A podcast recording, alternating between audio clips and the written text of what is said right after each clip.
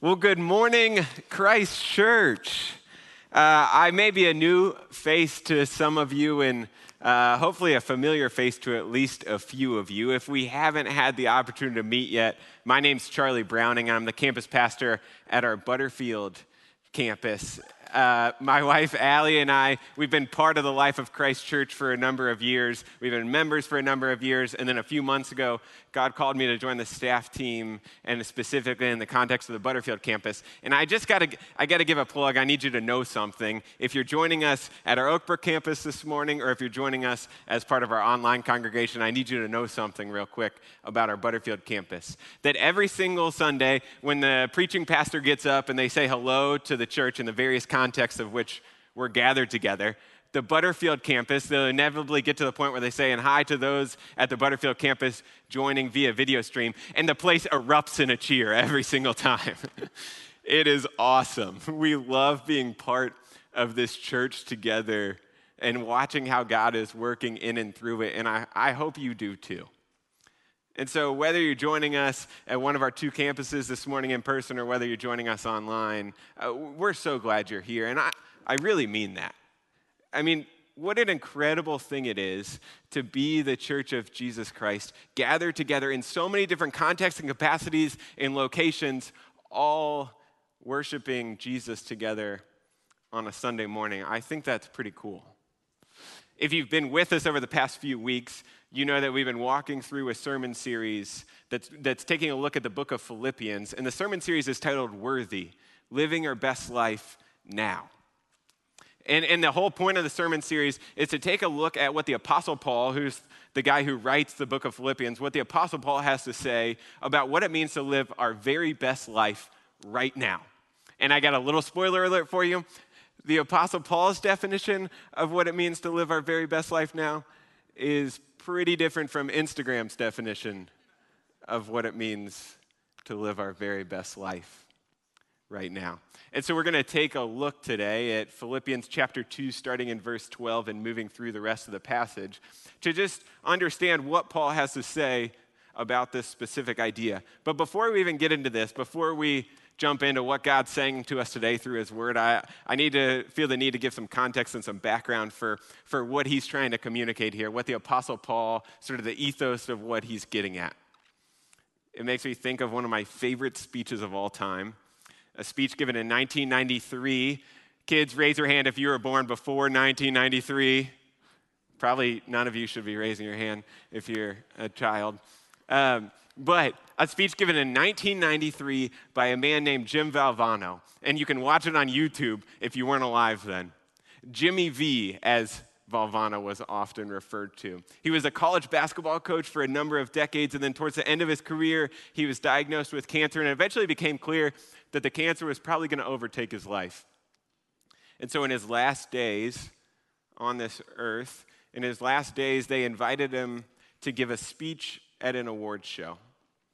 A speech that he titled, Don't Ever Give Up and he makes his way sort of gingerly to the stage and grabs the podium. You can see the weakness in his body, but he grabs the podium. It's like this shot of life comes through him, and he perks up. And an excerpt of the speech goes like this He says, Time is very precious to me. I don't know how much of it I have left, and I have some things that I would like to say. He goes on, I urge all of you, all of you, to enjoy your life, the precious moments that you have. And he says, What I would like to be able to do with whatever time I have left is to give some hope to others. So, he says, we're starting the Jimmy V Foundation for Cancer Research, and its motto is this Don't give up. Don't ever give up. You see, I think Paul's passage in Philippians 2 here is like his own rendition of a don't ever give up speech. He's writing his own don't ever give up speech. You see, he's writing this speech, this letter, in the, he's in jail. He's been separated from the church of Philippi, some of his best friends, the church that he helped plant. And he's frankly, he's not sure how much longer the Roman government is even going to let him continue to live. And so he writes this letter, this specific passage in Philippians, all with the intention to share don't ever give up. He begins his encouragement like this, starting in verse 12. Paul says, You always followed my instruction when I was with you. And now that I'm away, he says, it's even more important. He's like, you were, you were clinging to Christ, you were hanging on to Jesus so well when I was there. And now that we've been separated, he's saying it's even more important that you do so.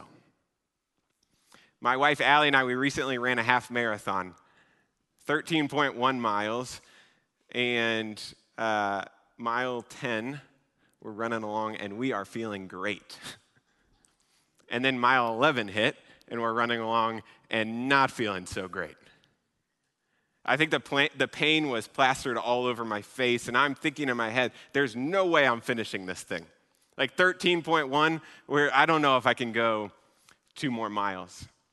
And at that point, at that point, some random spectator from the crowd yells in, I think it was focused on me, I think he could see the pain in my face, yells in, he says, Hey, keep going. You've already come so far. You can do it. You can finish this thing. And it's like he, that person lit a little spark under me. It was the encouragement that I needed in order to be able to keep going, in order to be able to finish the race. That was exactly what I needed to hear. And Paul's saying the exact same thing here. He, he's acting as that random stranger who encouraged me in the middle of my half marathon. And he's doing so to the church of Philippi way back in the day, a long, long time ago. And he's also doing so to every single one of us today who are feeling the same way, who are feeling like, man, things were going well, and then we just hit mile 11, and we're really starting to struggle in life. That morale is really low, that we're going through one of those types of valleys.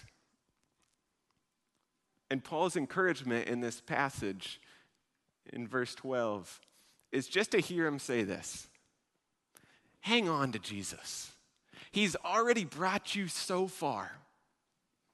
I know life situation is tough right now, but keep hanging on to him. It's worth it. Don't give up. He continues on in verse 13 in this encouragement to the Philippians. Paul says, Work hard to show the results of your salvation, obeying God with deep reverence and fear. For God is working in you, giving you both the desire and the power to do what pleases Him, Paul says. I don't know if that first part of the passage struck you at all. I don't know if it caused you to back up and think, whoa, Paul, what are you saying here? Do I have to work hard to show the results of your salvation? Do I have to earn something? Do I have to prove something to God that to make it clear that I'm worthy or that we have a relationship with him? Paul's saying, no, no, no, no, no. That's not at all what I'm saying.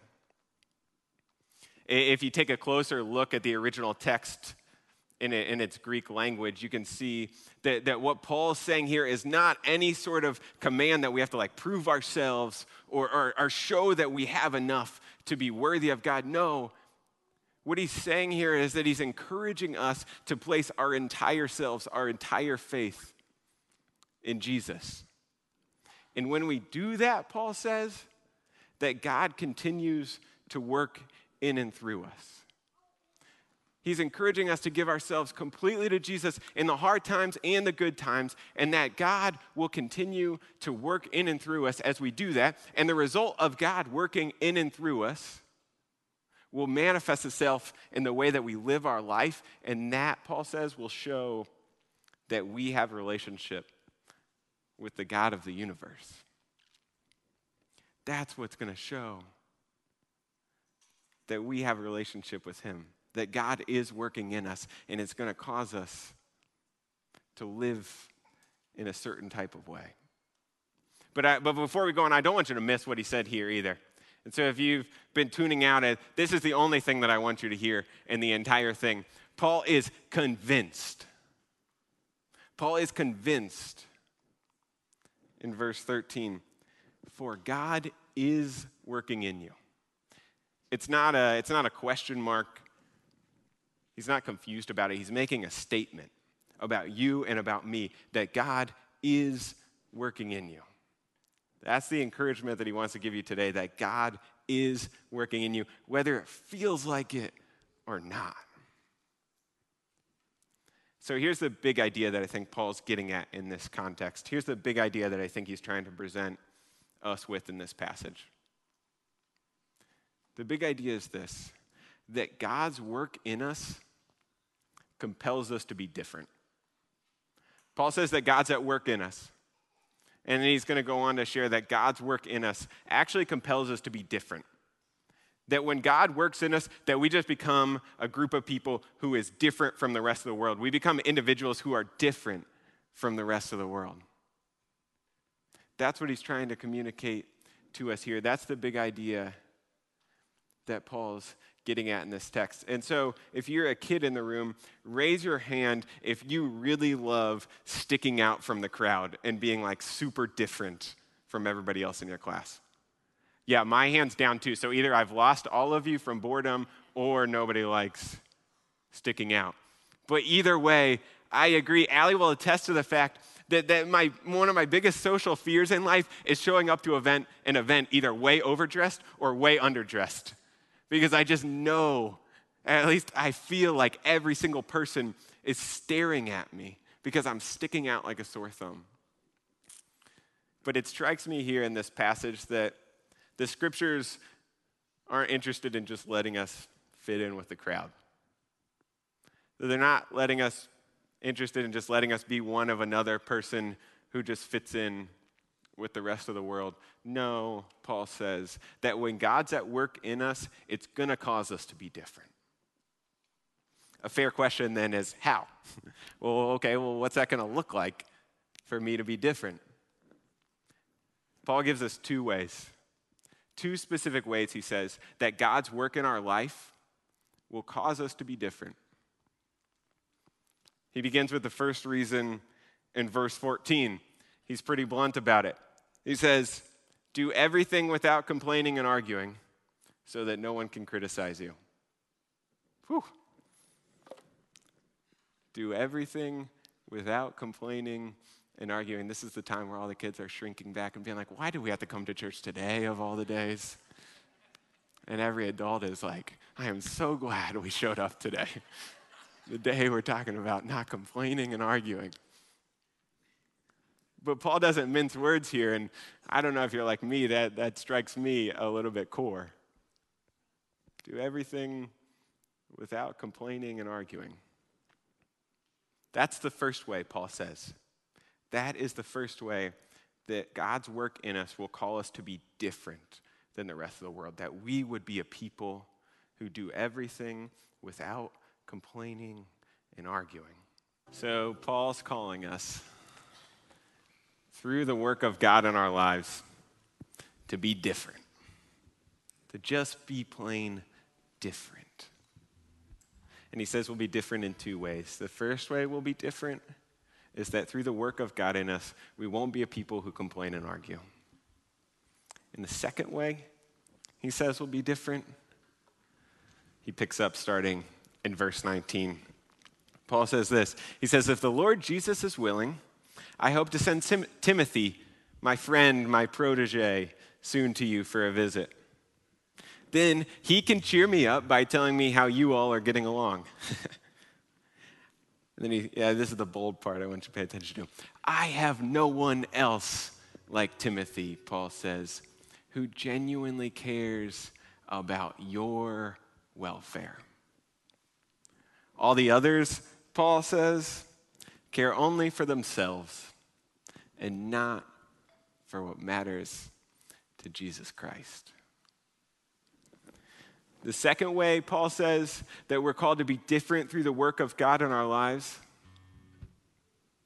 is that we would care about the things that matter to Jesus Christ. And the way that Paul defines that is that we would genuinely care for the welfare of other people. You see, I think Paul's aware of one singular fact that's been true throughout all of human history that most people who have existed on this earth have cared about one thing and one thing primarily themselves.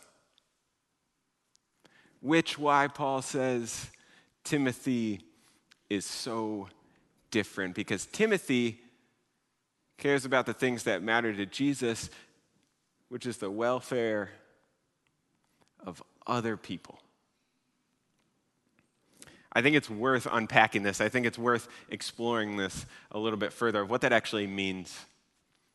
Because we hear it frequently in our church and in our culture uh, that we should be kind and compassionate to other people, that we should follow the golden rule, et cetera, et cetera. Those things go on and on, and those are really good and valid and biblical things. We should lean into that. But I would just want to admonish us I wonder if there's one layer deeper to what it means to biblically care about the welfare of other people. I wonder if there's one deeper layer to what living that out very practically in our lives actually looks like. And I think part of the reason that Paul points out Timothy as an example for this, of someone who is genuinely different, is that Timothy Timothy cares for the welfare of others in a way that requires him to sacrifice. If you follow the story of Timothy throughout the scriptures, you see he sacrifices his time, his energy, his treasure, his comfort, all these things he's willing to sacrifice for the sake of other people. That I think the biblical model of genuinely caring for the welfare of others has a lot to do with sacrifice. There are a number of ways that the scriptures outlines what it looks like to genuinely care for the welfare of other people and to be different in this way. Here are just a few of them.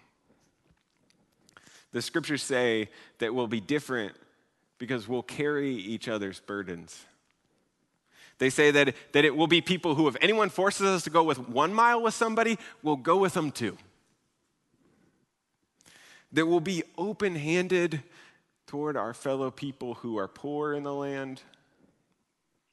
That will help those who have been robbed and will rescue them from their oppressors. That will share with the Lord's people who are in need and practice hospitality. And finally, as Jesus himself says, love each other as I have loved you. The list of scripture passages goes on and on and on. Those are just a few of them. But the point remains that they get very practically, very granular about what it means to care for the welfare of other people. And most of what you can encompass in all of that is it requires a, a, a significant sacrifice on, on our behalf. That we can't be comfortable and genuinely care for the welfare of others. We can't be comfortable all the time and genuinely care for the welfare of others because it requires sacrifice, Paul says. It'd be fair to ask the question, whether you're wondering it out loud or just in your head, uh, of why it, why it matters. It would be good to do these things. It would be good that God would work in a way in our life in a way to cause us to lean into these two ways of living. But it'd be fair to ask, well, what would be a big deal if I did or didn't? Paul answers that as well. It's as if he knows that we might be likely to ask that question of, well, well what's the why behind this, Paul? Why would we consider this? He says this. He says, in verse 15. I want you to live clean, innocent lives as children of God, and here's the why shining like bright lights in a world full of crooked and perverse people. You see, Paul says there's a why behind all of this. The, the, the, the, call to be different and be different in these two specific ways is not just for fun, Paul says. It's not just for kicks and giggles. He's not just humoring himself by calling us to live this way. No, there's a why behind it, Paul says. And the why is that we would shine like the bright light that Jesus Christ is in us, and that other people would see it. that through the fact that we're different, that people would see the bright light of God's kingdom. They'd see his love, his mercy, his forgiveness, his compassion, his steadfastness. They'd see all of this through our lives. That that, Paul says, is the why behind why we're called to live this way. I recently read a story of a guy who named Craig, and they, Craig lived this out. God was at work in Craig's life, and Craig became different as a result. And wouldn't you know it, somebody else sh- saw the light of God shine through. Craig was in an airport one day with his business partner, and their flight kept getting delayed and delayed and delayed and delayed. And eventually, they got the intercom news that nobody in that situation ever wants to hear. Their flight was canceled. And the intercom tells him to head to the desk to rebook a flight for the next day. And so Craig, with the entire group of people in the concourse, makes his way to the desk. And Craig notices something in the midst of that. He notices that the temperature of the room rises. It becomes a much more tense room, a much more angry and irate room. And as he gets closer and closer to the desk, he can hear the conversations between customers and the woman behind the counter. And every single one of them is just lighting into her just letting her have it, releasing all of their pent up rage and frustration on her. Craig notices that it's a room full of a lot of complaining and arguing, and a room full of a lot of people caring about their own welfare. He also notices something else. He notices that God's been at work in his own life. So he wasn't angry, he wasn't frustrated, and he had no interest in further ruining this woman behind the counter's day. So it finally becomes his turn. He and his business partner make their way up to the counter, and Craig looks at the woman, and the first thing he says is, I promise I'm not going to get mad at you. The woman lets out a huge sigh of relief, smiles, and whispers, Thank you. So Craig, in genuinely caring for her welfare, begins to kindly and compassionately talk with her as she works to rebook him a flight the next day. And they do that successfully. And so he and his business partner, who they've known each other for years, head down the concourse to find something to do for the rest of their overnight. But before they could get many steps, his business partner, with his hands on his head, looks at him wide eyed and says, Craig, what in the world has gotten into you? A year ago, you would have been so mad and you would have lit into that woman. Craig kind of shrugs and smiles and says, You know what? You're probably right. But God's been working in my life. I'm different now. And so we might as well make the best of this unfortunate situation. For the rest of the evening, his business partner couldn't stop exclaiming how much it meant to him to see Craig different like that. You see, the business partner saw the light of Jesus Christ shine through Craig. For Craig, such simple actions, but it changed him forever. All because Craig was different. Author Robert Frost summarizes all of what Paul is getting at in this passage in Philippians in just one single quote. Frost says this He says, Christianity is about helping others and controlling yourself. When it becomes about controlling others and helping yourself, it ain't Christianity. Let us pray together. God, would you work in our lives to make us different? Would you make us different in the ways that Paul compels us for us to be? Thanks for your grace and your mercy and your love for us this morning. In Jesus Christ's name we pray.